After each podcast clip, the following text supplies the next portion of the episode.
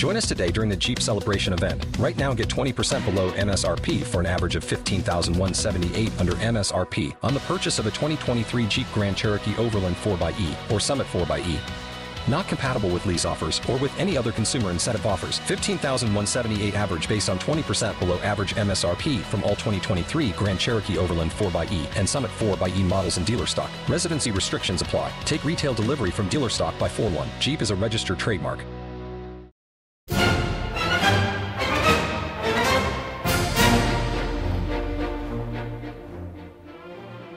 Hello, young music enthusiasts, and welcome back to another exciting episode of Busy Kids Love Music.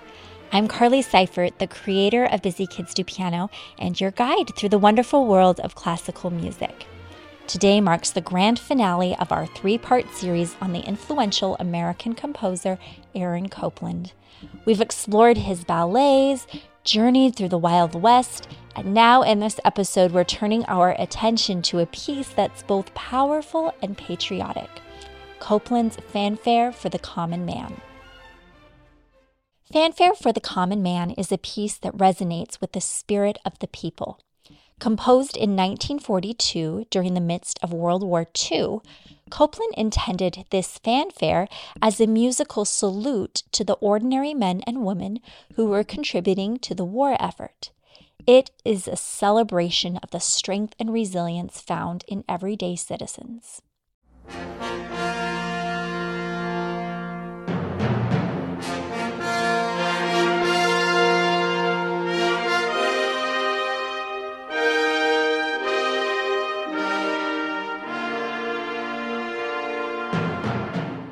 The story behind the creation of this piece is quite fascinating. Copland was inspired by a speech delivered by Vice President Henry A. Wallace, where he spoke of the dawning of the century of the common man.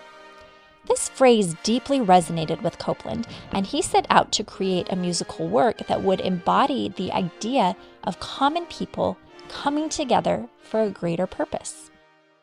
Let's take a moment to appreciate the opening section of Fanfare for the Common Man and its bold, majestic tones.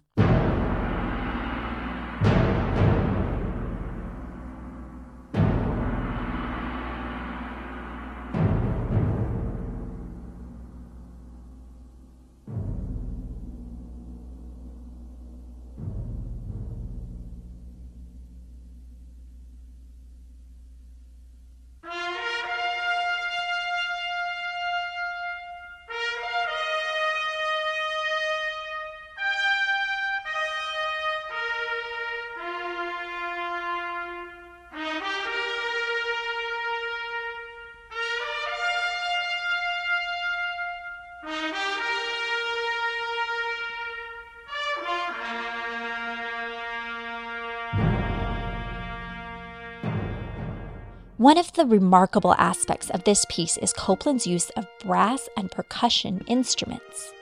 The prominent use of timpani and trumpets creates a sense of grandeur, while the rhythmic intensity gives the fanfare a feeling of strength and unity.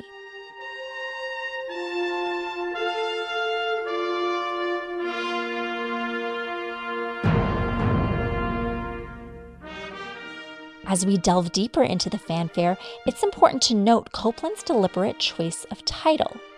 By calling it Fanfare for the Common Man, he emphasizes the idea that heroism and resilience can be found in the everyday person, not just in those with titles or positions of power. The piece is both uplifting and empowering, serving as a musical representation of the common person's ability to rise to extraordinary heights in challenging times. This masterpiece has enjoyed continued popularity, popularity since it was first performed in 1943 by the Cincinnati Symphony Orchestra. In 1994, the Chicago Blackhawks of the National Hockey League used it for part of their pregame video introduction for the team. Another famous American composer, John Williams, partially based main themes of his score for the 1978 Superman film on Copland's fanfare. Can you hear the similarities in the opening notes of the Superman theme?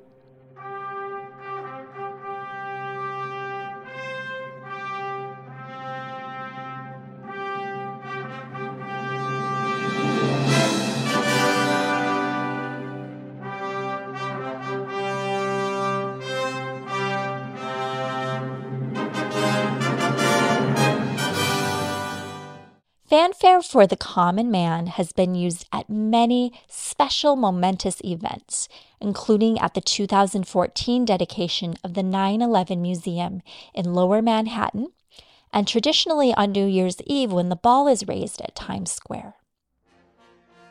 Now that you're familiar with this famous piece of Copland's, you'll have to pay attention to moments in your own life experiences when you hear or see this work being performed. You might be surprised at how often it pops up. With that, we conclude our three part series on the incomparable Aaron Copland. From the Wild West to the stirring patriotism of fanfare for the common man, we've explored the diverse facets of this iconic composer's work. Thank you for joining me on this musical journey. I look forward to connecting with you again in two weeks when our next brand new episode of Busy Kids Love Music airs. Bye for now.